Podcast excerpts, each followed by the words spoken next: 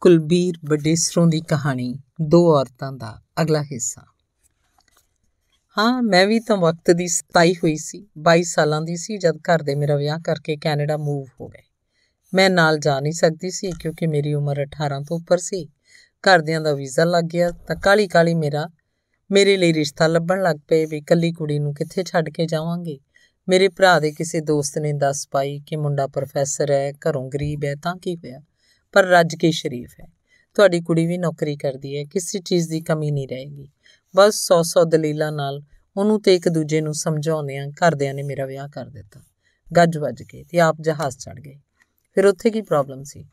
ਹਰਲੀਨ ਦੀ ਆਵਾਜ਼ 'ਚ ਥੋੜਾ ਜਿਹਾ ਵਿਅੰਗ ਆ ਚੁੱਕਾ ਸੀ। ਪ੍ਰੋਬਲਮ ਸਿਰਫ ਇਹੀ ਨਹੀਂ ਹੁੰਦੀ, ਹਰਲੀਨ ਕੇ ਘਰ ਵਾਲਾ ਸ਼ਰਾਬ ਪੀਂਦਾ ਹੈ ਤੇ ਸ਼ਰਾਬ ਪੀ ਕੇ ਮਾਰਦਾ ਕੁੱਟਦਾ ਹੈ ਜਾਂ ਦੂਜੀਆਂ ਤੀਵੀਆਂ ਪਿੱਛੇ ਘੁੰਮਦਾ ਹੈ ਜਾਂ ਡਰੱਗੀ ਹੈ ਜਾਂ ਨਿਕੰਮਾ ਹੈ ਜਾਂ ਕੰਮ ਨਹੀਂ ਕਰਦਾ। ਪ੍ਰੋਬਲਮ ਹੋਰ ਵੀ ਹੋ ਸਕਦੀ ਹੈ। ਉਹ ਸੀ ਲਾਲਚ। ਪੂਰਾ ਪਰਿਵਾਰ ਉਹਦਾ ਲਾਲਚੀਆਂ ਦਾ ਸੀ। ਕਰਜ਼ ਵਿੱਚ ਉਹਨਾਂ ਦਾ ਰੋਮ ਰੋਮ ਡੁੱਬਿਆ ਹੋਇਆ ਸੀ। ਬਸ ਉਹ ਚਾਹੁੰਦਾ ਸੀ ਛੇਤੀ ਨਾਲ ਉਹਦੇ ਭਰਾ ਤੇ ਉਹਦੀ ਭੈਣ ਨੂੰ ਕੈਨੇਡਾ ਬੁਲਾਇਆ ਜਾਏ। ਤੇ ਜਦ ਤੱਕ ਉਹ ਕੈਨੇਡਾ ਨਹੀਂ ਜਾਂਦੇ, ਕੈਨੇਡਾ ਤੋਂ ਨੋਟ ਆਉਣ ਦੋਸਤੋ ਇਹ ਸਭ ਬਹੁਤ ਛੇਤੀ ਕਿਦਾਂ ਪੋਸੀਬਲ ਸੀ? ਮੇਰੇ ਮਾਂ-ਬਾਪ ਬਜ਼ੁਰਗ ਹੋਣ ਦੇ ਬਾਵਜੂਦ ਜਾਂਦੇ ਹੀ ਕੈਨੇਡਾ 'ਚ ਬੇਰੀਆਂ ਤੋੜਨ ਲੱਗ ਗਏ। ਇੱਕ ਭਰਾ ਤੇ ਭੈਣ ਜੋ ਨਾਲ ਗਏ ਸੀ, ਮੈਥੋਂ ਵੀ ਛੋਟੇ ਸੀ, ਉਹ ਵਿਚਾਰੇ ਜਾ ਕੇ ਦੋ ਦੋ ਸ਼ਿਫਟਾਂ ਤੇ ਕੰਮ ਕਰਨ ਲੱਗ ਪਏ। ਵੱਡੀ ਭੈਣ ਜੀ ਨੇ ਮੇਰੇ ਮਾਂ-ਬਾਪ ਤੇ ਭੈਣ ਤੇ ਭਰਾ ਨੂੰ ਮੰਗਵਾਇਆ ਸੀ, ਉਹ ਵੀ ਕੰਮ ਕਰਦੀ ਸੀ, ਪਰ ਉਹਦਾ ਘਰ ਵਾਲਾ ਜੋ ਇੰਡੀਆ 'ਚ ਫੌਜੀ ਅਫਸਰ ਸੀ, ਉਹ ਕੈਨੇਡਾ ਜਾ ਕੇ ਵੀ ਆਪਣੇ ਆਪ ਨੂੰ ਅਫਸਰ ਹੀ ਸਮਝਦਾ ਸੀ। ਉਹ ਉਹ ਰੋਜ਼ ਰਾਤ ਨੂੰ ਡਰਿੰਕ ਲਾ ਕੇ ਲੜਨ ਬੈਠ ਜਾਂਦਾ ਸੀ। ਨਾ ਉਹਦਾ ਪਾਪ, ਉਹਨੂੰ ਪਾਪਾ ਦੀ ਸ਼ਰਮ, ਜੋ ਇੰਡੀਆ ਤੋਂ ਕਲਾਸ 1 ਅਫਸਰੀ ਤੋਂ ਰਿਟਾਇਰ ਹੋ ਕੇ ਗਏ ਸੀ। ਤੇ ਨਾ ਮੇਰੀ ਬੀਜੀ ਦੀ, ਜੋ ਜਦੋਂ ਫੌਜ ਤੋਂ ਛੁੱਟੀ ਆਉਂਦਾ ਸੀ ਤਾਂ ਘਿਓ ਮਿੱਠਾ ਰਲਾ ਰਲਾ ਉਹਦੀ ਸੇਵਾ ਕਰਦੀ ਸੀ ਤੇ ਨਾ ਹੀ ਉਹਨੂੰ ਮੇਰੇ ਛੋਟੇ ਭੈਣ ਭਰਾ ਦਾ ਕੋਈ ਲਿਹਾਜ਼ ਸੀ, ਜੋ ਅਜੇ ਕਾਲਜ ਦੇ ਪਹਿਲੇ ਸਾਲ 'ਚ ਪੜ੍ਹਾਈ ਕਰਦੇ ਕੈਨੇਡਾ 'ਚ ਫੈਕਟਰੀਆਂ 'ਚ ਜਾਂ ਕੰਮੀ ਲੱਗ ਗਏ ਸਨ। ਤੇ ਮੇਰੀ ਕੈਨੇਡਾ ਵਾਲੀ ਭੈਣ ਤਾਂ ਕੁਸਕਦੀ ਨਹੀਂ ਸੀ ਜਦ ਜੀਜਾ ਸ਼ਰਾਬੀ ਹੋ ਜਾਂਦਾ ਸੀ। ਮੇਰੇ ਛੋਟੇ ਭੈਣ ਭਰਾ ਵਿਚਾਰੇ ਲੱਗੇ ਪਏ ਸਨ ਮਿਹਨਤ ਕਰਨ ਵੀ ਜੀਜੇ ਤੋਂ ਖੜਾ ਛੁਡਾ ਕੇ ਕਿਤੇ ਆਪਣਾ ਘਰ ਲੈ ਲੈਣ। ਸੁਖਵੀਰ ਅੱਗੇ ਪਈ, ਠੰਡੀ ਚਾਹ ਠੰਡੀ ਠਾਰ ਹੋ ਚੁੱਕੀ ਸੀ ਤੇ ਹਰਲੀਨ ਅੱਗੇ ਪਈ, ਚਾਹ ਦਾ ਵੀ ਉਹੀ ਹਾਲ ਸੀ। ਤੇ ਇਧਰ ਇੰਡੀਆ 'ਚ ਤੇਰੀ ਸਟਰਗਲ ਜਾਰੀ ਸੀ। ਸੌਰੇ ਘਰ ਐਡਜਸਟ ਹੋਣ ਦੀ ਇਹੀ ਨਾ। ਹੁਣ ਪਤਾ ਨਹੀਂ, ਹਰਲੀਨ ਨੇ ਲਾਈਨ ਵੀ ਵਿਅੰਗ 'ਚ ਕਹੀ ਸੀ ਜਾਂ ਹਮਦਰਦੀ 'ਚ, ਪਰ ਸੁਖਵੀਰ ਤਾਂ ਆਪਣੇ ਬੀਤੇ ਦੁੱਖ ਭਰੇ ਕੱਲ 'ਚ ਹੀ ਗਵਾਚ ਚੁੱਕੀ ਸੀ। ਸਟਰਗਲ ਜੀ ਸਟਰਗਲ ਇੱਕ ਸਾਲ ਮੇਰਾ ਉਹ ਵਿਆਹ ਇਉਂ ਚੱਲਿਆ, ਜਿਵੇਂ ਕੋਰਟ ਮਾਰਸ਼ਲ ਚੱਲਦਾ ਹੈ। ਮੇਰਾ ਉਹ ਪ੍ਰੋਫੈਸਰ ਪਤੀ, ਆਪਣੇ ਛੋਟੀ ਕੁਆਰੀ ਭੈਣ, ਦੋ ਛੋਟੇ ਭਰਾ ਤੇ ਪਿਤਾ ਜੀ ਜੋ ਕਿ ਪਤਾ ਨਹੀਂ ਸਾਰੀ ਉਮਰ ਕੀ ਕੰਮ ਕਰਦੇ ਰਹੇ ਸਨ ਤੇ ਹੁਣ ਕੀ ਕਰ ਰਹੇ ਸਨ। ਉਹਨਾਂ ਸਾਰਿਆਂ ਤੋਂ ਇੰਨਾ ਦਬਦਾ ਤੇ ਡਰਦਾ ਸੀ ਕਿ ਉਹਨਾਂ ਨੂੰ ਖੁਸ਼ ਕਰਨ ਲਈ ਉਹਨਾਂ ਦੇ ਸਾਹਮਣੇ ਮੇਰੇ ਨਾਲ ਜ਼ਿਆਦਾ ਟੁੱਟ-ਟੁੱਟ ਕੇ ਬੋਲਦਾ ਸੀ। ਗਾਲਾਂ ਕੱਢਦਾ, ਹਰ ਵੇਲੇ ਉਹਦੇ ਮੂੰਹ ਤੇ ਗਾਲਾਂ ਰਹਿੰਦੀਆਂ। ਇੱਕੋ ਫਰਮਾਇਸ਼ ਕਿ ਕਹਿ ਆਪਣੇ ਪੇ ਨੂੰ ਕਰੇ ਕੁਝ ਮੰਗਾਵੇ ਬਲਵੀਰ ਨੂੰ ਬਾਹਰ, ਰਿਸ਼ਤੇਦਾਰ ਬਥੇਰਾ ਕੁਝ ਕਰਦੇ ਆ ਆਪਣਿਆਂ ਲਈ। ਉਹਨਾਂ ਨੂੰ ਕੀ ਬਿਮਾਰੀ ਆ, ਤੂੰ ਹੀ ਕੁੱਤੀ ਤੀਵੀਂ ਐ। ਤੂੰ ਹੀ ਨਹੀਂ ਚਾਹੁੰਦੀ ਵੀ ਕੁਝ ਬਣੇ ਸਾਡਾ ਕੁੱਤੀਏ, ਮੈਂ ਆਪਣੇ ਲਈ ਥੋੜਾ ਕਹਿਣਾ ਮੈਂ ਤਾਂ ਬਲਬੀਰ ਲਈ ਕਹਿਣਾ ਭਈ ਬਣਾਉਣ ਇਹਦਾ ਕੰਮ। ਦੇਖ ਕਿਦਾਂ ਬੈਠੀ ਆ ਬਰਸਾਤੀ ਡੱਡੀ ਵਾਂਗੂ, ਸਾਲੀ ਕੁੱਤੀ ਤੀਵੀਂ। ਮੈਨੂੰ ਤਾਂ ਲੱਗਦਾ ਹੀ ਨਹੀਂ ਸੀ ਹੁੰਦਾ ਕਿ ਇੱਕ ਪ੍ਰੋਫੈਸਰ ਬੋਲ ਰਿਹਾ। ਪਰ ਤੂੰ ਕਿਹਾ ਨਹੀਂ ਆਪਣੇ ਘਰਦਿਆਂ ਨੂੰ ਕਿ ਉਹ ਮੰਗਾ ਲੈਂਦੇ ਬਲਬੀਰ ਨੂੰ ਕੈਨੇਡਾ? ਸੁਖਵੀਰ ਬੜੀ ਹੈਰਾਨ ਹੋਈ ਹਰਲੀਨ ਦੇ ਇਸ ਸਵਾਲ ਤੇ ਤੂੰ ਵੀ ਤਾਂ ਇੰਗਲੈਂਡ 'ਚ ਰਹਿਣੀ ਹੈ ਤੂੰ ਦੱਸ, ਕੀ ਇਹ ਨਹੀਂ ਸੌਖਾ ਕਿਸੇ ਨੂੰ ਇੰਡੀਆ ਤੋਂ ਮੰਗਵਾਉਣਾ? ਕਿੰਨੇ ਪਾਪੜ ਵੇਲਨੇ ਪੈਂਦੇ ਨੇ, ਕਿੰਨਾ ਟਾਈਮ ਲੱਗਦਾ ਘਰ ਦੇ ਪਹਿਲਾਂ ਸੈੱਟ ਹੋ ਜਾਂਦੇ, ਫੇਰ ਕਰਦੇ ਕੋਈ ਜੁਗਾੜ। ਬਲਵੀਰ ਤੇ ਕਾਕੇ ਨੂੰ ਕੈਨੇਡਾ ਮੰਗਵਾਉਣ ਦਾ। ਉਹ ਬਲਵੀਰ ਜਿਹੜਾ ਪ੍ਰੋਫੈਸਰ ਤੋਂ 2 ਸਾਲ ਛੋਟਾ ਸੀ ਤੇ ਕਿਤੇ ਮਾਸਕਟ ਵਗੈਰਾ 'ਚ 2-4 ਸਾਲ ਲਾ ਕੇ ਮੁੜਿਆ ਸੀ। ਖਾਲੀ ਹੱਥ 10ਵੀਂ ਫੇਲ ਬੜਾ ਕਾਲਾ ਸੀ ਕੈਨੇਡਾ ਜਾਣ ਨੂੰ। ਤੇ ਦੂਜਾ ਨਿੱਕਾ ਵੇਲਾ ਸਾਰਾ ਦਿਨ ਇੱਧਰ ਉੱਧਰ ਘੁੰਮਦਾ ਰਹਿੰਦਾ ਸੀ। ਸਾਰਾ ਟੱਬਰ ਵੇਲਾ ਬਸ ਇਹ ਪ੍ਰੋਫੈਸਰ ਕਿਤੇ ਪੜ੍ਹ ਲਿਖ ਗਿਆ ਸੀ ਐਮਫਿਲ ਕਰਕੇ ਅਜੇ ਕਿਸੇ ਨੇੜਲੇ ਕਾਲਜ 'ਚ ਨਵਾਂ-ਨਵਾਂ ਹੀ ਪ੍ਰੋਫੈਸਰ ਲੱਗਾ ਸੀ ਤੇ ਸਭ ਨੂੰ ਉਹ ਤੋਂ ਪਤਾ ਨਹੀਂ ਕੀ ਕੀ ਆਸਾਂ ਸੀ ਤੇ ਉਹ ਪੇਸ਼ ਪੈ ਗਿਆ ਸੀ ਮੇਰੇ ਕਿ ਸਭ ਕਾਇਆ ਕਲਪ ਕਰ। ਮੈਂ ਉਹਨਾਂ ਅੱਗੇ ਬਥੇਰੇ ਹੱਥ ਜੋੜਦੀ ਕਿ ਥੋੜਾ ਟਾਈਮ ਤਾਂ ਦਿਓ, ਪਰ ਉਹ ਸਭ ਸਮਝਦੇ ਸੀ ਕਿ ਮੈਂ ਆਪਣੇ ਘਰਦਿਆਂ ਤੇ ਜ਼ੋਰ ਨਹੀਂ ਪਾਉਂਦੀ। ਮੈਂ ਕੀ ਤੇ ਜ਼ੋਰ ਪਾਉਂਦੀ? ਉਸ ਭੈਣ ਤੇ, ਜਿਹਨੇ ਮੇਰੇ ਜੀਜਾ ਜੀ ਦੀਆਂ ਪਤਾ ਨਹੀਂ ਕਿੰਨੀਆਂ ਮਿੰਤਾਂ ਕਰਕੇ ਮੇਰੇ ਮਾਂ-ਬਾਪ ਤੇ ਮੇਰੇ ਛੋਟੇ ਭੈਣ ਭਰਾ ਨੂੰ ਮੰਗਵਾਇਆ ਸੀ, ਜੀਜੇ ਤੇ ਜ਼ੋਰ ਪਾਉਂਦੀ, ਜੋ ਪਹਿਲਾਂ ਹੀ ਹੰਕਾਰਿਆ ਸੀ। ਮਾਂ-ਬਾਪ ਤੇ ਛੋਟੇ ਭੈਣ ਭਰਾ ਤੇ ਜ਼ੋਰ ਪਾਉਂਦੀ, ਜੋ ਆਪ ਵਿਚਾਰੇ ਕੈਨੇਡਾ 'ਚ ਰੁਲਦੇ ਫਿਰਦੇ ਸੀ। ਕਿਉਂਕਿ ਮੈਨੂੰ ਪਤਾ ਲੱਗ ਗਿਆ ਸੀ ਕਿ ਮੇਰੇ ਜੀਜੇ ਨੇ ਸ਼ਰਾਬ ਪੀ ਕੇ ਅੱਧੀ ਰਾਤ ਨੂੰ ਮੇਰੇ ਬਜ਼ੁਰਗ ਮਾਂ-ਬਾਪ ਤੇ ਭੈਣ-ਭਰਾ ਨੂੰ ਘਰੋਂ ਕੱਢ ਦਿੱਤਾ ਸੀ। ਉਹਨਾਂ ਨੇ ਜਾ ਕੇ ਗੁਰਦੁਆਰੇ 'ਚ ਰਾਤ ਕੱਟੀ ਤੇ ਮੁੜ ਕੇ ਤੇ ਬੇਸਮੈਂਟ ਲੈ ਕੇ ਰਹਿਣ ਲੱਗੇ ਸਨ। ਪਰ ਪ੍ਰੋਫੈਸਰ ਤੇ ਉਹਦੇ ਘਰ ਦੇ ਕਿੱਥੇ ਸੁਣਦੇ ਸਨ ਇਹ ਸਭ? ਪੂਰੀ ਰਾਤ ਠੰਡ 'ਚ ਮੈਨੂੰ ਕਦੀ ਬਿਠਾ ਕੇ, ਕਦੀ ਖੜਿਆਂ ਕਰਕੇ ਗਾਲਾਂ ਦੀ ਵਿਚਾਰ ਕਰਦੇ। ਮਾੜੇ ਕਰਮਾਂ ਨੂੰ ਮੈਂ ਪ੍ਰੈਗਨੈਂਟ ਵੀ ਹੋ ਚੁੱਕੀ ਸੀ, ਪਰ ਇਹ ਜਾਣਨ ਦੇ ਬਾਵਜੂਦ ਉਹਨਾਂ ਦੇ ਤਸ਼ੱਦਦ 'ਚ ਕੋਈ ਕਮੀ ਨਹੀਂ ਆਈ ਸੀ। ਵਿਆਹ ਦੇ ਕੁਝ ਮਹੀਨੇ ਪਹਿਲਾਂ ਹੀ ਯੂਨੀਵਰਸਿਟੀ 'ਚ ਪੜ੍ਹ ਰਹੀ ਸੀ, ਜਦ ਨੌਕਰੀ ਮਿਲ ਗਈ ਸੀ, ਨੌਕਰੀ ਮਿਲਦਿਆਂ ਹੀ ਵਿਆਹ ਹੋ ਗਿਆ ਸੀ। ਸਹੁਰਾ ਪਿੰਡ ਸ਼ਹਿਰ ਤੋਂ ਜਿੱਥੇ ਮੈਂ ਨੌਕਰੀ ਕਰਦੀ ਸੀ, ਕਾਫੀ ਦੂਰ ਸੀ। ਪ੍ਰੋਫੈਸਰ ਜਿੱਥੇ ਨੌਕਰੀ ਤੇ ਲੱਗਾ ਸੀ, ਉਹ ਸ਼ਹਿਰ ਮੇਰੇ ਦਫ਼ਤਰ ਵਾਲੇ ਸ਼ਹਿਰ ਦੇ ਸਹੁਰਾ ਪਿੰਡ ਦੇ ਵਿਚਕਾਰ ਪੈਂਦਾ ਸੀ। ਪ੍ਰੋਫੈਸਰ ਚਾਹੁੰਦਾ ਸੀ ਤਾਂ ਮੈਨੂੰ ਲੈ ਕੇ ਆਰਾਮ ਨਾਲ ਮੇਰੇ ਦਫ਼ਤਰ ਵਾਲੇ ਸ਼ਹਿਰ 'ਚ ਸ਼ਿਫਟ ਹੋ ਸਕਦਾ ਸੀ ਤੇ ਮੇਰਾ ਮੇਰੀ ਉਹ ਯਾਤਨਾ ਜੋ ਤੜਕੇ ਤੋਂ ਸ਼ੁਰੂ ਹੁੰਦੀ ਸੀ, ਯਾਤਰਾ ਦੀ ਤੜਕੇ ਉੱਠ ਕੇ ਟੈਂਪੂ ਜਾਂ ਪੈਦਲ ਅੱਡੇ ਤੱਕ ਪਹੁੰਚਣਾ, ਉੱਥੋਂ ਲੰਬੇ ਰੂਟ ਦੀ ਬੱਸ ਫੜਨੀ, ਫਿਰ ਦਫ਼ਤਰ ਵਾਲੇ ਸ਼ਹਿਰ ਤੱਕ, ਫਿਰ ਉੱਥੇ ਬੱਸ ਅੱਡੇ ਤੇ ਉਤਰ ਕੇ ਲੋਕਲ ਬੱਸ ਲੈਣੀ, ਮੇਰੇ ਦਫ਼ਤਰ ਤੱਕ ਪਹੁੰਚਣ ਲਈ ਸਾਰਾ ਦਿਨ ਦਫ਼ਤਰ ਦੇ ਕੰਮ ਦੇ ਬੋਝ ਥੱਲੇ ਪਿਸ ਕੇ ਸ਼ਾਮ ਨੂੰ 5 ਵਜੇ ਫਿਰ ਲੋਕਲ ਬੱਸ ਫੜ ਕੇ ਬੱਸ ਅੱਡੇ, ਫਿਰ ਬੱਸ ਅੱਡੇ ਤੋਂ ਲੰਮੇ ਰੂਟ ਦੀ ਬੱਸ ਤੇ ਫਿਰ ਸੌਰਾ ਪਿੰਡ ਦੇ ਨੇੜੇ ਬੱਸ ਅੱਡੇ ਤੋਂ ਉਤਰ ਕੇ ਟੈਂਪੂ ਜਾਂ ਪੈਦਲ ਸੌਰਾ ਪਿੰਡ ਪਹੁੰਚਣਾ।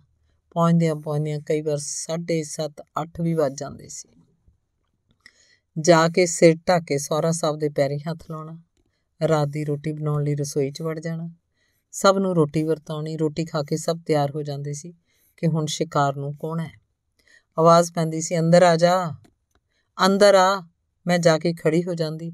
ਤਾਂ ਕੋਈ ਇਹ ਨਹੀਂ ਸੀ ਕਹਿੰਦਾ ਕਿ ਬਹਿ ਜਾ, ਮੈਂ ਖੜੀ ਰਹਿੰਦੀ। ਠੰਡੇ ਫਰਸ਼ ਦੀਆਂ ਸੀਤ ਲਹਿਰਾਂ ਮੇਰੇ ਪੈਰਾਂ ਰਾਹੀਂ ਸਰੀਰ ਨੂੰ ਚੜਦੀਆਂ ਪ੍ਰੋਫੈਸਰ ਸਾਹਿਬ, ਉਹਨਾਂ ਦੀ ਭੈਣ, ਦੋ ਭਰਾ ਤੇ ਸਹੁਰਾ ਸਾਹਿਬ ਸਾਹਮਣੇ ਮੇਰੇ ਦਾਜ ਵਿੱਚ ਲਿਆਂਦੇ ਡਬਲ ਬੈੱਡ ਤੇ ਸੋਫਿਆਂ ਤੇ ਬਿਰਾਜਮਾਨ ਹੁੰਦੇ ਸੀ ਤੇ ਮੇਰੀ ਇੰਟਰਵਿਊ ਸ਼ੁਰੂ ਹੋ ਜਾਂਦੀ। ਕੀਤਾ ਅੱਜ ਆਪਣੇ ਪੇ ਨੂੰ ਫੋਨ ਕਿ ਨਹੀਂ? ਨਹੀਂ, ਅੱਜ ਲਾਈਨ ਨਹੀਂ ਮਿਲੀ। ਤੇਰੀ ਮਾਂ ਦੀ ਲਾਈਨ ਕਿੱਦਾਂ ਨਹੀਂ ਮਿਲੀ? ਪ੍ਰੋਫੈਸਰ ਸਾਹਿਬ ਜਦ ਗੁੱਸੇ ਚ ਆਉਂਦੇ ਸਨ ਤਾਂ ਆਪਾਂ ਖੋਲ ਦਿੰਦੇ।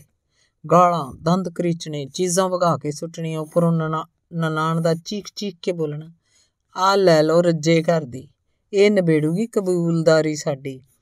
ਦੇ ਤਾਂ 6 ਮਹੀਨੇ ਹੋ ਗਏ ਆਈ ਨੂੰ ਕੱਖ ਨਹੀਂ ਹੋਇਆ। ਤੁਸੀਂ ਬੈਠੇ ਰਹੋ ਬੁੰਨੇ ਬਣ ਕੇ। ਇਹ ਬੜੀ ਸ਼ਾਤਰ ਤੀਵੀਂ ਹੈ। ਇਹਨੇ ਤਾਂ ਦੇਖਿਓ ਸ਼ਹਿਰ 'ਚ ਰਹਿਣ ਲੱਗ ਪੈਣਾ ਕੁਆਟਰ ਲੈ ਕੇ। ਨਾ ਇਦਾਂ ਕਿੱਦਾਂ ਰਹਿਣ ਲੱਪੂਗੀ? ਮੂੰਹ ਨਹੀਂ ਭੰਦੂਗਾ ਉਹ ਚਲੋ ਛੱਡੋ ਭਰਾ, ਮੈਂ ਤਾਂ ਕਹਿਣਾ ਖਸਮਾਂ ਨੂੰ ਖਾਵੇ ਕੈਨੇਡਾ। ਤੂੰ ਬਲਵੀਰ ਪੁੱਤ ਜਾ ਆਪਣੇ ਮਾਸਕਟੀ ਵਾਪਸ, ਉਥੇ ਆਪਣੀ ਕੋਠੀ ਕਾਰ ਸਾਂਭ ਜਾ ਕੇ। ਸਾਰਾ ਸਾਹਿਬ ਪਤਾ ਨਹੀਂ ਕਿਸ ਕੋਠੀ ਕਾਰ ਦੀ ਗੱਲ ਕਰਦੇ ਸਨ। ਫਿਰ ਉਹ ਝੂਠ ਮੂਠ ਬਾਕੀਆਂ ਨੂੰ ਚੁੱਪ ਕਰਾਉਂਦੇ, ਉੱਠ ਕੇ ਚਲੇ ਜਾਂਦੇ, ਪਤੀ, ਦੇਵਰ, ਨਨਾਣ ਬੈਠੇ ਰਹਿੰਦੇ। ਸੱਸ ਹੈ ਨਹੀਂ ਸੀ। ਕਾਸ਼ ਉਦੋਂ ਕਿਤੇ ਮੋਬਾਈਲ ਹੁੰਦੇ। ਕੋਈ ਚੋਰੀ ਚੋਰੀ ਉੱਪਰੋਂ ਰੋਸ਼ਨਦਾਨ ਚੋਂ ਵੀਡੀਓ ਬਣਾਉਂਦਾ। ਕਿ ਕਿਵੇਂ ਇੱਕ 22 ਸਾਲਾਂ ਦੀ ਪ੍ਰੈਗਨੈਂਟ ਕੁੜੀ ਠੰਡ 'ਚ, ਡਰ 'ਚ ਕੰਬਦੀ ਖੜੀ ਹੈ। ਕਦੀ ਹੱਥਾਂ ਨੂੰ ਉੱਪਰ ਲਈ ਸ਼ਾਲ ਦੇ ਅੰਦਰ ਨੂੰ ਕਰਦੀ ਹੈ। ਕਦੀ ਆਪਸ 'ਚ ਬੰਨਣ ਜਾਏ ਦੀ ਕੋਸ਼ਿਸ਼ ਕਰਦੀ ਹੈ। ਅੱਖਾਂ 'ਚ ਹੰਝੂ, ਪਤਾ ਨਹੀਂ ਰਸੋਈ 'ਚ ਰੋਟੀ ਖਾ ਰਹੀ ਸੀ ਜਦ ਆਵਾਜ਼ ਪਈ ਸੀ, ਰੋਟੀ ਪੂਰੀ ਖਾਧੀ ਵੀ ਕਿ ਨਹੀਂ, ਪਤਾ ਨਹੀਂ। ਕੰਬਦੀ ਹੋਈ ਕਹਿ ਰਹੀ ਹੈ ਕੱਲ ਕਰੂੰਗੀ ਪੂਰੀ ਟਰਾਈ ਫੋਨ ਦੀ। ਵੀ ਲਾਈਨ ਮਿਲ ਜਾਏ। ਪ੍ਰੋਫੈਸਰ ਸਾਹਿਬ ਉਲਰ ਉਲਰ ਕੇ ਸੋਫੇ ਤੋਂ ਉੱਪਰ ਨੂੰ ਉੱਠਦੇ ਨੇ। ਤੇਰੀ ਮਾਂ ਦੀ ਕੱਲ ਮੈਂ ਨਹੀਂ ਸੁਣਨਾ ਵੀ ਲਾਈਨ ਲਾਈਨ ਨਹੀਂ ਮਿਲੀ। ਵੀਡੀਓ 'ਚ ਹੁੰਦਾ ਇਹ ਸਭ ਰਿਕਾਰਡ ਕਿ ਕਿਵੇਂ ਜਿਹਨੂੰ ਪੇ ਪੇ ਕਹਿੰਦੇ ਨੇ ਰੋਜ਼ ਪਾਪਾ ਦੀ ਲਾਡਲੀ ਕਿਵੇਂ ਅੱਧੇ ਭੁੱਖੇ ਢਿੱਡ ਨਾਲ ਖੜੀ ਰੋ ਰਹੀ ਹੈ। ਉਸ ਘੜੀ ਦੀ ਉਡੀਕ ਕਰ ਰਹੀ ਹੈ ਜਦ ਹੁਕਮ ਆਊਗਾ ਕਿ ਜਾ ਜਾ ਕੇ ਸੌਂ ਜਾ, ਮਰ ਜਾ, ਸਵੇਰੇ ਜਾ ਕੇ ਕਰੀ ਫੋਨ। ਸੁਖਵੀਰ ਦਾ ਗਲ ਭਰ ਆਇਆ ਸੀ। ਲੋਕਾਂ ਦਾ ਵਿਆਹ ਹੁੰਦਾ ਹੈ। ਇੱਕ ਸਾਲ ਤਾਂ ਚਾਵਾਂ ਮਲਾਰਾਂ ਤੇ ਹਨੀਮੂਨ 'ਚ ਕਦੋਂ ਲੰਘ ਜਾਂਦਾ ਪਤਾ ਹੀ ਨਹੀਂ ਲੱਗਦਾ। ਤੇ ਉੱਥੇ ਇੱਕ ਸਾਲ 'ਚ ਇੰਨਾ ਕਲੇਸ਼ ਹੋਇਆ ਕਿ ਮੈਂ ਦੋ ਵਾਰ ਮਰਨ ਦੀ ਵੀ ਕੋਸ਼ਿਸ਼ ਕੀਤੀ। ਇੱਕ ਵਾਰ ਘਰ 'ਚ ਜਿੰਨੀਆਂ ਵੀ ਦਵਾਈਆਂ ਪਈਆਂ ਸੀ, ਤਰ੍ਹਾਂ ਤਰ੍ਹਾਂ ਦੀਆਂ ਸਭ ਖਾ ਲਈਆਂ, ਘਰ ਕੋਈ ਨਹੀਂ ਸੀ। ਚੰਗੀ ਭਲੀ ਮਰ ਜਾਂਦੀ, ਪਰ ਪਤਾ ਨਹੀਂ ਕਿੱਥੋਂ ਗਵਾਂਢਣ ਆ ਗਈ। ਸ਼ਾਇਦ ਚਾਹ ਪੱਤੀ ਮੰਗਣ ਆਈ ਸੀ, ਮੈਨੂੰ ਬੇਹੋਸ਼ ਵੇਖ ਕੇ ਲੈ ਆਈ ਆਪਣੇ ਘਰ ਵਾਲੇ ਨੂੰ ਤੇ ਅੱਡੇ ਵਾਲੇ ਕਲੀਨਿਕ 'ਚ ਲੈ ਗਈ। ਡਾਕਟਰ ਨੇ ਮਿਹਦੇ 'ਚੋਂ ਸਾਰੀਆਂ ਗੋਲੀਆਂ ਦਾ ਜ਼ਹਿਰ ਖਿੱਚ ਕੇ ਬਾਹਰ ਕੱਢ ਮਾਰਿਆ ਤੇ ਮੈਂ ਬਚ ਗਈ। ਫਿਰ ਤਾਂ ਕਲੇਸ਼ ਹੋਰ ਵੀ ਵੱਧ ਗਿਆ। ਅਖੇ ਮੈਂ ਉਹਨਾਂ ਦੀ ਨੱਕ ਵਢਾਤੀ। ਦੂਜੀ ਵਾਰ ਮੈਂ ਜਾਣਬੁੱਝ ਕੇ ਸੜਕ ਪਾਰ ਕਰਨ ਲੱਗੀ, ਨੇ ਆਸੇ-ਪਾਸੇ ਨਹੀਂ ਵੇਖਿਆ। ਸੋਚਿਆ ਕੋਈ ਵਹੀਕਲ ਟਕਰਾ ਜਾਏ ਮੇਰੇ ਨਾਲ, ਪਰ ਉਹ ਵੀ ਨਾ ਹੋਇਆ। ਥੋੜੀਆਂ ਬਹੁਤ ਸੱਟਾਂ ਤਾਂ ਲੱਗੀਆਂ, ਪਰ ਮੈਂ ਬਚ ਗਈ। ਫਿਰ ਤੇਰੇ ਦੁੱਖਾਂ ਦਾ ਕੋਈ ਅੰਤ ਹੋਇਆ ਕਿ ਨਹੀਂ? ਹਰਲੀਨ, ਸ਼ਾਇਦ ਮੇਰੀ ਸਟੋਰੀ ਸੁਣਦੀ ਅੱਕ ਚੁੱਕੀ ਸੀ। ਫਿਰ ਇੱਕ ਦਿਨ ਮੇਰੀ ਇੱਕ ਸਹੇਲੀ ਨੇ ਜੋ ਰੋਜ਼ ਮੇਰੇ ਨਾਲ ਹੁੰਦੀ ਕਪੱਤ ਵੇਖਦੀ, ਸੁਣਦੀ ਸੀ, ਮੇਰੇ ਦਫ਼ਤਰ 'ਚ ਮੇਰੇ ਕੁਲੀਗ, ਮੇਰੀ ਕੁਲੀਗ ਸੀ, ਮੇਰੀ ਬਾਹ ਫੜ ਕੇ ਜ਼ਬਰਦਸਤੀ ਉਸ ਨਰਕ 'ਚੋਂ ਕੱਢ ਕੇ ਮੇਰੀ ਭੂਆ ਦੇ ਪਿੰਡ ਮੈਨੂੰ ਛੱਡ ਆਈ। ਬਸ ਉਹਨਾਂ ਨੇ ਵੀ ਜਦ ਮੇਰੀ ਹਾਲਤ ਵੇਖੀ ਤਾਂ ਮੈਨੂੰ ਵਾਪਸ ਨਹੀਂ ਜਾਣ ਦਿੱਤਾ। ਉਹਨਾਂ ਨੇ ਵੀ ਸੁੱਖ ਦਾ ਸਾਹ ਲਿਆ, ਤੇਰੇ ਸਹੁਰਿਆਂ ਨੇ ਤੇ ਪ੍ਰੋਫੈਸਰ ਸਾਹਿਬ ਨੇ। ਹਰਲੀਨ ਨੇ ਹੁਣ ਦਿਲਚਸਪੀ ਵਿਖਾਈ। ਤੈਨੂੰ ਲੱਗਦਾ ਹੈ ਕਿ ਇੱਕ ਸੋਨੇ ਦੀ ਅੰਡਾ ਦੇਣ ਵਾਲੀ ਮੁਰਗੀ ਨੂੰ ਉਹ ਹੱਥੋਂ ਜਾਂਦਾ ਵੇਖ ਕੇ ਸੁੱਖ ਦਾ ਸਾਹ ਲੈਂਦੇ? ਉਹਨਾਂ ਨੇ ਤਾਂ ਕੋਰਟ ਕਚਹਿਰੀਆਂ ਕੀਤੀਆਂ ਮੈਨੂੰ ਵਾਪਸ ਲੈ ਜਾਣ ਲਈ। ਪਰ ਉਦੋਂ ਤੱਕ ਮੇਰੀ ਮਾਸੂਮੀਅਤ, ਮੇਰੇ ਘਰਦਿਆਂ ਤੇ ਭੂਆ ਦੇ ਮੁੰਡੇ ਤੇ ਨੂੰਹ ਦੇ ਸਾਥ ਕਾਰਨ ਬਹਾਦਰੀ ਬਣ ਚੁੱਕੀ ਸੀ। ਮੈਂ ਵੀ ਦਲੇਰ ਹੋ ਗਈ ਸੀ ਉਸ ਨਰਕ ਚੋਂ ਨਿਕਲ ਕੇ। ਫਿਰ ਉਸ ਤੋਂ ਬਾਅਦ ਦੁਬਾਰਾ ਪੰਗਾ ਲੈਣ ਦੀ ਕੀ ਲੋੜ ਸੀ? ਆਈ ਮੀਨ ਫੇਰ ਤੋਂ ਵਿਆਹ ਕਰਾਉਣ ਦਾ ਐਫਰਟ ਕਿਉਂ ਪਾਇਆ? ਦੁਬਾਰਾ ਵਿਆਹ ਕਰਾਉਣਾ ਕੋਈ ਕ੍ਰਾਈਮ ਨਹੀਂ ਹੈ ਹਰਲੀਨ। ਤੇ ਇਹ ਕਿਸ ਗ੍ਰੰਥ 'ਚ ਲਿਖਿਆ ਕਿ ਦੁਬਾਰਾ ਵਿਆਹ ਹੋਏਗਾ ਤਾਂ ਜ਼ਰੂਰ ਕਾਮਯਾਬ ਹੋਏਗਾ? ਇਹ ਤਾਂ ਕੋਈ ਸ਼ਰਤ ਨਹੀਂ ਹੈ ਨਾ। ਹਾਂ, ਇਹ ਤਾਂ ਇਹ ਤਾਂ ਸਿੱਧ ਹੁੰਦਾ ਹੈ ਕਿ ਨਾ ਕਿ ਮੈਂ ਇੱਕ ਗ੍ਰਸਤ ਜੀਵਨ ਚਾਹੁੰਦੀ ਸੀ। ਇੱਕ ਆਮ ਸਧਾਰਨ ਜੀਵਨ ਜਿਵੇਂ ਔਰਤਾਂ ਦਾ ਹੁੰਦਾ ਹੈ। ਮੈਂ ਯੂਰਪੀਅਨ ਔਰਤਾਂ ਵਾਂਗ ਨਹੀਂ ਜੀਣਾ ਚਾਹੁੰਦੀ ਸੀ, ਜੋ ਬਿਨਾਂ ਪਤੀ ਤੋਂ ਖੁਸ਼ ਹੈ। ਆਜ਼ਾਦ ਜੀਵਨ ਜੀ ਕੇ, ਸੁਖਬੀਰ ਨੇ ਹਰਲੀਨ ਦੇ ਮੁਲਕ ਤੇ ਵਿਅੰਗ ਕਸਿਆ। ਪਰ ਫਿਰ ਗ੍ਰਸਤ ਜੀਵਨ ਨਿਭਾਉਣਾ ਵੀ ਸੀ ਨਾ। ਹਰਲੀਨ ਨੇ ਜ਼ਹਿਰੀਲਾ ਵਾਗ ਛੱਡ ਕੇ ਬਦਲਾ ਲਿਆ ਸੀ ਸ਼ਾਇਦ। ਤੂੰ ਯਕੀਨ ਕਰੀ ਹਰਲੀਨ, ਮੈਂ ਸੱਚਮੁੱਚ ਦਿਲੋਂ ਜਾਨ ਤੋਂ ਨਿਭਾਉਣਾ ਚਾਹਿਆ, ਗ੍ਰਸਤ ਜੀਵਨ ਦੋਨੋਂ ਵਾਰ। ਪਰ ਦੋਨੋਂ ਵਾਰ ਹਾਰ ਗਈ। ਪਹਿਲੀ ਕਹਾਣੀ ਤਾਂ ਤੂੰ ਸੁਣ ਚੁੱਕੀ ਹੈ ਉਸ ਤੋਂ ਬਾਅਦ ਮੈਂ 7 ਸਾਲ ਕੱਲੀ ਰਹੀ। ਆਪਣੀ ਬੱਚੀ ਨੂੰ ਪਾਲਣਾ, ਨੌਕਰੀ ਕਰਨੀ, ਲੋਕਾਂ ਦੀਆਂ ਨਜ਼ਰਾਂ ਦਾ ਸਾਹਮਣਾ ਕਰਨਾ, ਕਦੇ ਹੇਅਰ ਸਟਾਈਲ ਵੀ ਚੇਂਜ ਕਰ ਲੈਂਦੀ ਸੀ ਤਾਂ ਲੋਕਾਂ ਦੀਆਂ ਨਜ਼ਰਾਂ 'ਚ ਸ਼ੱਕ ਆ ਜਾਂਦਾ ਸੀ। ਛੋਟਾ ਸ਼ਹਿਰ, ਛੋਟਾ ਦਫ਼ਤਰ, ਲੋਕਾਂ ਦੀਆਂ ਛੋਟੀਆਂ ਸੋਚਾਂ। ਕਹਿੰਦੇ ਨੇ ਨਾ, ਵੀ ਰੰਡੀ ਦਾ ਰੰਡੇਪਾ ਕੱਟ ਲੋ ਜੇ ਲੋਕ ਕੱਟਣ ਦੇਣਗੇ। ਤੇ ਇਹ ਕਹਾਵਤ ਮੇਰੇ ਤੇ ਬਿਲਕੁਲ ਫਿੱਟ ਜਾਂਦੀ ਸੀ। ਮੈਥੋਂ ਜ਼ਿਆਦਾ ਮੇਰਾ ਲੋਕਾਂ ਨੂੰ ਫਿਕਰ ਹੁੰਦਾ ਸੀ। ਮੈਂ ਹੱਸਦੀ, ਮੁਸਕਰਾਉਂਦੀ, ਖੁਸ਼ ਰਹਿੰਦੀ। ਲੋਕਾਂ ਨੂੰ ਚੰਗੀ ਨਹੀਂ ਲੱਗਦੀ ਸੀ। ਕੋਈ ਨਾ ਕੋਈ ਮੇਰੇ ਪੇਸ਼ ਪਿਆ ਹੀ ਰਹਿੰਦਾ। ਦੋਸਤੀ ਲਈ, ਆਸ਼ਕੀ ਲਈ ਮੈਂ ਅੱਕ ਗਈ ਸੀ।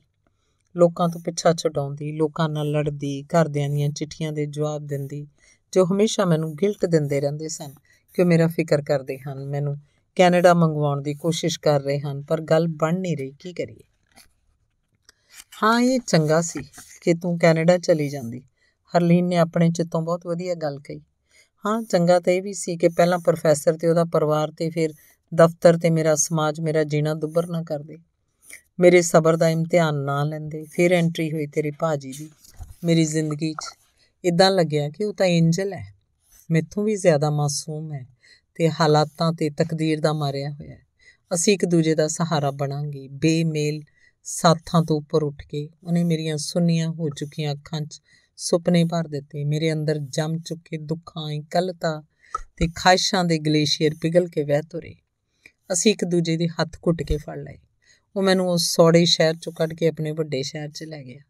ਆਪਣੀਆਂ ਪਲਕਾਂ ਤੇ ਬਿਠਾ ਕੇ ਅਸੀਂ ਕੋਰਟ ਮੈਰਿਜ ਕਰ ਲਈ। ਨੌਕਰੀ ਮੈਂ ਛੱਡ ਆਈ ਸਾਂ। ਇੱਥੇ ਵੱਡੇ ਸ਼ਹਿਰ 'ਚ ਮੈਂ ਫ੍ਰੀਲਾਂਸ ਕੰਮ ਕਰਨ ਲੱਗ ਪਈ। ਆਪਣੇ ਸੁਭਾਅ ਮੁਤਾਬਕ ਮੈਂ ਮਿਹਨਤ ਕਰਦੀ ਗਈ, ਘਰ ਚਲਾਉਂਦੀ ਰਹੀ, ਬਣਾਉਂਦੀ ਰਹੀ ਤੇ ਉਹ ਆਪਣੇ ਸੁਭਾਅ ਮੁਤਾਬਕ ਐਸ਼ ਕਰਦਾ ਰਿਹਾ। ਇਹ ਨਹੀਂ ਸੀ ਕਿ ਉਹਨੂੰ ਕੰਮ ਨਹੀਂ ਸੀ ਮਿਲਦਾ ਮਿਲਦਾ ਸੀ। ਪਰ ਉਹਦਾ ਇਸ ਤਰ੍ਹਾਂ ਹੁੰਦਾ ਸੀ ਕਿ ਜਦ ਕੰਮ ਨਹੀਂ ਮਿਲਦਾ, ਪੂਰਾ, ਪੂਰੀ ਸਿੰਸੀਅਰਿਟੀ ਵਿਖਾਓ ਤੇ ਜਦੋਂ ਮਿਲ ਜਾਏ ਅਵੇਸਲੇ ਹੋ ਜਾਓ, ਫਿਰ ਕੰਮ ਵੱਲ ਧਿਆਨ ਹੀ ਨਾ ਦਿਓ।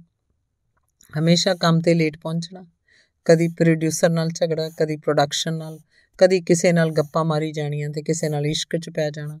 ਕ੍ਰੀਏਟੀਵਿਟੀ ਲਈ ਤੇ ਟਿਕੇ ਰਹਿਣ ਲਈ ਮਿਹਨਤ ਕਰਨਾ, ਆਪਣੇ ਮਕਸਦ ਤੋਂ, ਆਪਣੇ ਟੀਚੇ ਤੋਂ ਨਾ ਭਟਕਣਾ ਬਹੁਤ ਜ਼ਰੂਰੀ ਹੁੰਦਾ ਹੈ। ਬਹੁਤ ਜ਼ਰੂਰੀ ਹੁੰਦਾ ਹੈ ਪ੍ਰੋਫੈਸ਼ਨਲ ਹੋਣਾ। ਉਹ ਟੈਲੈਂਟਡ ਹੈ, ਆਪਣਾ ਕੰਮ ਜਾਣਦਾ ਹੈ, ਆਪਣੇ ਆਪ ਨੂੰ ਸਾਬਤ ਵੀ ਕਰ ਚੁੱਕਾ ਦੋ ਤਿੰਨ ਫਿਲਮਾਂ ਡਾਇਰੈਕਟ ਕਰਕੇ। ਪਰ ਪ੍ਰੋਬਲਮ ਇਹ ਹੈ ਕਿ ਆਪਣਾ ਫੋਕਸ ਆਪਣੇ ਕੰਮ ਤੇ ਨਹੀਂ ਰੱਖਦਾ। ਕੰਮ ਤਾਂ ਤਪੱਸਿਆ ਹੁੰਦਾ ਹੈ, ਤਪ ਮੰਗਦਾ ਤੁਹਾਥੋਂ ਜੇ ਇਕਾਗਰਤਾ ਨਹੀਂ ਰਹੇਗੀ ਤੁਹਾਡੇ ਕੰਮ 'ਚ ਫਿਰ ਤਾਂ ਬਸ ਭਟਕਣੀ ਹੈ, ਹੋਰ ਕੁਝ ਨਹੀਂ। ਇਮੇਜ ਖਰਾਬ ਹੋ ਜਾਏਗੀ ਤੇ ਕੰਮ ਮਿਲਣਾ ਬੰਦ ਹੋ ਜਾਏਗਾ। ਅੱਛਾ, ਮੈਂ ਕਹਿੰਨੀ ਆ ਚਲੋ, ਇੱਥੋਂ ਤੱਕ ਵੀ ਗਨੀਮਤ ਹੈ। ਕਿ ਇੱਕ ਜਣਾ ਕੰਮ ਕਰਦਾ ਰਹੇ, ਦੂਜਾ ਕੰਮ ਦੀ ਤਲਾਸ਼ ਕਰਦਾ ਰਹੇ ਜਾਂ ਇਹ ਕਹਿ ਲਓ ਕਿ ਕੰਮ ਨਾਲ ਖੇਡਦਾ ਰਹੇ, ਉਹ ਤੋਂ ਅੱਗੇ ਵੀ ਗਨੀਮਤ ਹੈ ਕਿ ਚਲੋ ਥੋੜੀ ਬਹੁਤੀ ਆਸ਼ਕੀ ਵੀ ਕਰਦਾ ਰਹੇ। ਪਰ ਉਹ ਤੋਂ ਅਗਲੀ ਸਟੇਜ ਕਿ ਇੱਕ ਜਣਾ ਦਿਨ ਰਾਤ ਲੱਗਾ ਰਹੇ, ਕਮਾਈਆਂ ਕਰੀ ਜਾਏ, ਦੂਜਾ ਉਹਦੀ ਕਮਾਈ ਆਪਣੀ ਐਸ਼ੀ ਆਪਣੀ ਆਸ਼ਿਕ ਮਿਜਾਜ਼ੀ ਤੇ ਲੁਟਾਈ ਜਾਏ। ਹੁਣ ਇਹ ਤਾਂ ਗਨੀਮਤ ਨਹੀਂ ਹੈ ਨਾ। ਖਾਸ ਕਰ ਉਦੋਂ ਜਦੋਂ ਘਰ 'ਚ ਇੱਕ ਹੋਰ ਜੀ ਦਾ ਵਾਧਾ ਹੋ ਗਿਆ ਹੋਵੇ, ਖਰਚੇ ਵੱਧ ਗਏ ਹੋਣ ਤੇ ਦੂਜੇ ਦੀ ਆਸ਼ਿਕ ਮਿਜਾਜ਼ੀ ਤੇ ਕੋਈ ਫ਼ਰਕ ਹੀ ਨਾ ਪੈ ਰਿਹਾ ਹੋਵੇ। ਟੇਬਲ ਤੇ ਪਈ ਕੈਂਡਲ ਅਜੇ ਵੀ ਜਗ ਰਹੀ ਸੀ, ਭਾਵੇਂ ਪੂਰੀ ਪਿਘਲ ਚੁੱਕੀ ਸੀ। ਕੈਂਡਲ ਦੇ ਇੱਕ ਪਾਸੇ ਜਿੱਧਰ ਸੁਖਵੀਰ ਬੈਠੀ ਸੀ, ਸਿੱਲ ਵੀ ਜਮਾ ਹੋ ਗਈ ਸੀ, ਸੁਖਵੀਰ ਦੇ ਅਥਰੂਆਂ ਦੀ ਸਿੱਲ। ਪਤਾ ਨਹੀਂ ਕਿੰਨੀ ਵਾਰ ਉਹਦੀਆਂ ਅੱਖਾਂ 'ਚੋਂ ਅਥਰੂ ਡਿੱਗੇ ਸਨ, ਪਤਾ ਨਹੀਂ ਅੱਜ ਉਹਦੇ ਅੰਦਰ ਉਦਾਸੀ ਦਾ ਕਿਹੜਾ ਕੜ ਸੀ ਜੋ ਪਾਟ ਗਿਆ ਸੀ, ਕਿਹੜਾ ਮਰਸੀਆ ਸੀ ਜਿਹਨੂੰ ਗਾਉਂਦੀ ਉਹ ਚੁੱਪ ਹੀ ਨਹੀਂ ਸੀ ਹੋ ਰਹੀ। ਸਿਰਫ ਆਸ਼ਿਕ ਮਿਜਾਜ਼ੀ ਹੁੰਦੀ ਰਹਿੰਦੀ ਤਾਂ ਚਲੋ ਠੀਕ ਸੀ, ਪਰ ਫਿਰ ਜਦ ਉਹਨਾਂ ਦੀ ਛੋਟੀ ਬੇਟੀ 4 ਸਾਲ ਦੀ ਹੀ ਸੀ, ਉਹ ਇੱਕ ਸੀਰੀਅਸ ਰਿਲੇਸ਼ਨਸ਼ਿਪ 'ਚ ਪੈ ਗਿਆ। ਕੋਈ ਕੁੜੀ ਸੀ ਯੂਪੀ ਤੋਂ ਆਈ ਹੋਈ ਹੀਰੋਇਨ ਬਣਨ ਲਈ। ਉਹ ਇਹਦੇ ਪਿੱਛੇ ਲੱਗ ਗਈ ਕਿ ਉਹ ਇਹਨੂੰ ਹੀਰੋਇਨ ਬਣਾ ਦੇਗਾ ਤੇ ਉੱਤੇ ਐਸਾ ਮੋਹਿਤ ਹੋਇਆ ਕਿ ਇਹ ਮੈਨੂੰ ਤੇ ਆਪਣੀ ਫੁੱਲ ਵਰਗੀ ਬੱਚੀ ਨੂੰ ਠੋਕਰ ਮਾਰ ਕੇ ਚਲਾ ਗਿਆ। ਮੈਨੂੰ ਤਾਂ ਪਹਿਲਾਂ ਹੀ ਉਂਗਲੀ ਖੜੀ ਕਰਕੇ ਕਹਿ ਚੁੱਕਾ ਸੀ ਵੀ ਖਬਰਦਾਰ ਜੇ ਮੇਰੀ ਜ਼ਿੰਦਗੀ 'ਚ ਦਖਲਅੰਦਾਜ਼ੀ ਕੀਤੀ ਤਾਂ। ਮੈਨੂੰ ਹੁਣ ਅਸਲੀ ਪਿਆਰ ਮਿਲ ਚੁੱਕਾ ਹੈ। ਇਹ ਵੀ ਨਾ ਸਮਝੀ ਕਿ ਉਹ ਹੈ, ਯਾਨੀ ਆਪਣੀ ਇੱਕ ਪੁਰਾਣੀ ਲੁਧਿਆਣੇ ਤੋਂ ਆਈ ਪ੍ਰੇਮਿਕਾ ਦਾ ਨਾਂ ਲਿਆ। ਇਹ ਉਹ ਨਹੀਂ ਹੈ, ਇਹ ਕੋਈ ਹੋਰ ਹੈ। ਸੁਖਵੀਰ ਦਾ ਗਲਾ ਸੁੱਕ ਚੁੱਕਾ ਸੀ। ਢਲਦੀ ਸ਼ਾਮ ਢਲ ਚੁੱਕੀ ਸੀ। ਮਾੜਾ ਮਾੜਾ ਸ਼ਾਮ ਰੰਗ ਦਾ ਹਨੇਰਾ ਖਿੜਕੀਆਂ ਉੱਤੇ ਹੌਲੀ-ਹੌਲੀ ਡਿੱਗ ਰਿਹਾ ਸੀ। ਮੇਜ਼ ਦੇ ਕਾਰਨਰ ਤੇ ਪਏ ਦੋ ਪਾਣੀ ਦੇ ਗਲਾਸਾਂ 'ਚੋਂ ਇੱਕ ਗਲਾਸ ਸੁਖਬੀਰ ਪੂਰੇ ਦਾ ਪੂਰਾ ਪੀ ਚੁੱਕੀ ਸੀ। ਲੋਕ ਫੋਨ ਕਰ ਕਰ ਦੱਸਦੇ ਸਨ ਕਿ ਡਾਇਰੈਕਟਰ ਸਾਹਿਬ ਸ਼੍ਰੀ ਜੀ ਹੋਟਲ 'ਚ ਬੈਠੇ ਨੇ। ਉਸ ਹੋਣ ਵਾਲੀ ਹੀਰਨ ਨੂੰ ਲੈ ਕੇ ਕੋਈ ਕਹਿੰਦਾ ਸੀ, ਸਿਟੀ ਮਾਲ ਵਾਲੇ ਥੀਏਟਰ 'ਚ ਫਿਲਮ ਵੇਖ ਰਹੇ ਨੇ। ਕੋਈ ਹੋਰ ਦੱਸਦਾ ਸੀ ਕਿ ਉਹ ਤਾਂ ਡਾਂਡੀਆਂ ਖੇਡਣ ਗਏ ਨੇ। ਕੋਈ ਕਹਿੰਦਾ ਸੀ ਉਹ ਤਾਂ ਇੱਕ ਫਲੈਟ 'ਚ ਰਹਿ ਰਹੇ ਨੇ, ਜਿੰਨੇ ਮੂੰਹ ਉਨੀਆਂ ਗੱਲਾਂ। ਮੈਂ ਬਥੇਰੀ ਕੋਸ਼ਿਸ਼ ਕੀਤੀ ਉਹਨੂੰ ਮੋੜ ਲਿਆਵਾਂ। ਰੋ ਰੋ ਫੋਨ ਕੀਤੇ ਉਹਨੂੰ ਤੇ ਉਹਦੇ ਦੋਸਤਾਂ ਨੂੰ ਵੀ। ਪਰ ਉਹ ਤਾਂ ਜਿਵੇਂ ਸ਼ੁਦਾਈ ਹੋ ਗਿਆ ਸੀ, ਉਸ ਹੋਣ ਵਾਲੀ ਹੀਰੋਇਨ ਦੇ ਇਸ਼ਕ ਵਿੱਚ। ਮੈਂ ਡਿਪਰੈਸ਼ਨ 'ਚ ਚਲੀ ਗਈ ਸੀ, ਇੰਨਾ ਰੋਂਦੀ ਸੀ, ਇੰਨਾ ਰੋਂਦੀ ਸੀ ਕਿ ਇੱਕ ਟਾਈਮ ਨਿਸ਼ਚਿਤ ਹੋ ਗਿਆ ਸੀ ਮੇਰੇ ਰੋਣ ਦਾ, ਯਾਨੀ ਰੋਜ਼ ਸਵੇਰੇ 8 ਤੋਂ 9 ਵਜੇ ਤੇ ਸ਼ਾਮੀ 5 ਤੋਂ 6 ਮੈਨੂੰ ਨਾ ਰੁਕਣ ਵਾਲਾ ਰੋਣਾ ਆਉਂਦਾ ਸੀ। ਮੈਂ ਇੱਕ ਕੁੜੀ ਰੱਖੀ ਹੋਈ ਸੀ ਛੋਟੀ ਬੇਟੀ ਨੂੰ ਸੰਭਾਲਣ ਲਈ, ਘਰ ਦਾ ਕੰਮ ਵੇਖਣ ਲਈ, ਕਿਉਂਕਿ ਮੈਂ ਤਾਂ ਸਾਰਾ ਦਿਨ ਕੰਮ ਕਰਨ ਬਾਹਰ ਜਾਂਦੀ ਸੀ। ਉਹ ਮੈਨੂੰ ਆਖਣ ਲੱਗੇ, ਤੁਸੀਂ ਸਵੇਰ ਨੂੰ ਤੇ ਸ਼ਾਮ ਨੂੰ ਘਰ ਦੇ ਕਿਸੇ ਇਸ ਕੋਨੇ 'ਚ ਨਾ ਬੈਠਿਆ ਕਰੋ, ਜਗ੍ਹਾ ਬਦਲ ਕੇ ਬੈਠੋ। ਸ਼ਾਇਦ ਰੋਣਾ ਨਾ ਆਵੇ। ਮੈਂ ਇੰਜੀ ਕੀਤਾ ਪਰ ਰੋਣਾ ਨਾ ਰੁਕਿਆ। ਕਦੇ ਥਾਂ ਬਦਲਣ ਨਾਲ ਕਿਸਮ, ਕਿਸਮਤਾਂ ਵੀ ਬਦਲੀਆਂ ਨੇ। ਸੁਖਵੀਰ ਨੇ ਹੌਕਾ ਲਿਆ ਤੇ ਚੁੱਪ ਹੋ ਗਈ। ਹਰਲੀਨ ਤਾਂ ਪਹਿਲਾਂ ਹੀ ਚੁੱਪ ਸੀ। ਪਤਾ ਨਹੀਂ ਉਹਨੂੰ ਉਹਦੇ ਜਵਾਬ ਮਿਲੇ ਕਿ ਨਹੀਂ। ਪਤਾ ਨਹੀਂ ਜਿਸ ਬੋਝ ਦੀ ਉਹ ਗੱਲ ਕਰ ਰਹੀ ਸੀ ਉਹਨੇ ਉਹਦੇ ਮਨ ਤੋਂ ਲੱਥਾ ਕਿ ਨਹੀਂ। ਪਤਾ ਨਹੀਂ ਉਹਦੇ ਭਰਾ ਨੇ ਉਹਨੂੰ ਕੀ ਦੱਸਿਆ ਹੋਵੇਗਾ ਪਤਾ ਨਹੀਂ ਹੁਣ ਉਹਨੂੰ ਸੁਖਵੀਰ ਦੇ ਜਵਾਬ ਸੱਚੇ ਲੱਗੇ ਸਨ ਜਾਂ ਨਹੀਂ, ਪਤਾ ਨਹੀਂ। ਪਰ ਉਹ ਚੁੱਪ ਸੀ। ਬਸ ਇੱਕ ਪਹਿਲਾ ਤੇ ਆਖਰੀ ਸਵਾਲ, ਹੁਣ ਮੈਂ ਕਰਨਾ ਹੈ ਤੈਨੂੰ। ਸੁਖਵੀਰ ਨੇ ਕਿਹਾ ਤੇ ਹਰਲੀਨ ਨਾਲ ਨਜ਼ਰ ਮਿਲਾਈ। ਜੇ ਮੇਰੀ ਥਾਂ ਤੇ ਤੂੰ ਹੁੰਦੀ ਤੇ ਤੇਰੇ ਭਾਜੀ ਵਰਗਾ ਇਨਸਾਨ ਤੇਰੇ ਨਾਲ ਉਹ ਕਰਦਾ ਜੋ ਉਹਨੇ ਮੇਰੇ ਨਾਲ ਕੀਤਾ, ਤੂੰ ਕੀ ਕਰਦੀ? ਮੈਂ ਉਹਨੂੰ ਆਪਣੀ ਜ਼ਿੰਦਗੀ ਚੋਂ ਕਿੱਕ ਆਊਟ ਕਰ ਦਿੰਦੀ ਹਮੇਸ਼ਾ ਲਈ ਤੇ ਸਿਰ ਉੱਚਾ ਕਰਕੇ ਜਿਉਂਦੀ ਜਿਵੇਂ ਤੂੰ ਜੀ ਰਹੀ ਹੈ ਹਰਲੀਨ ਨੇ ਜਵਾਬ ਦਿੱਤਾ ਸੀ, ਤਾਂ ਹੀ ਤਾਂ ਉਹਨੇ ਸੁਣਿਆ ਸੀ, ਦੁਨੀਆ ਦੇ ਦੂਰ ਇੱਕ ਕੋਨੇ 'ਚ ਪੱਬ ਓਬਲੀਕ ਕੈਫੇ 'ਚ ਇੱਕ ਕੋਨੇ 'ਚ ਇੱਕ ਮੇਜ਼ ਦੇ ਦੁਆਲੇ ਦੋ ਔਰਤਾਂ ਬੈਠੀਆਂ ਸਨ। ਲਗਭਗ ਹਮ ਉਮਰ ਦੋਵੇਂ ਚੁੱਪ ਸਨ, ਪਰ ਇੱਕ ਔਰਤ ਜਿਹਦਾ ਨਾਂ ਸੀ ਸੁਖਬੀਰ, ਉਹਦਾ ਸਿਰ ਝੁਕ ਗਿਆ ਸੀ। ਸਜਦੇ 'ਚ ਦੂਜੀ ਔਰਤ ਸਾਹਮਣੇ, ਜਿਹਦਾ ਨਾਂ ਸੀ ਹਰਲੀ ਧੰਨਵਾਦ।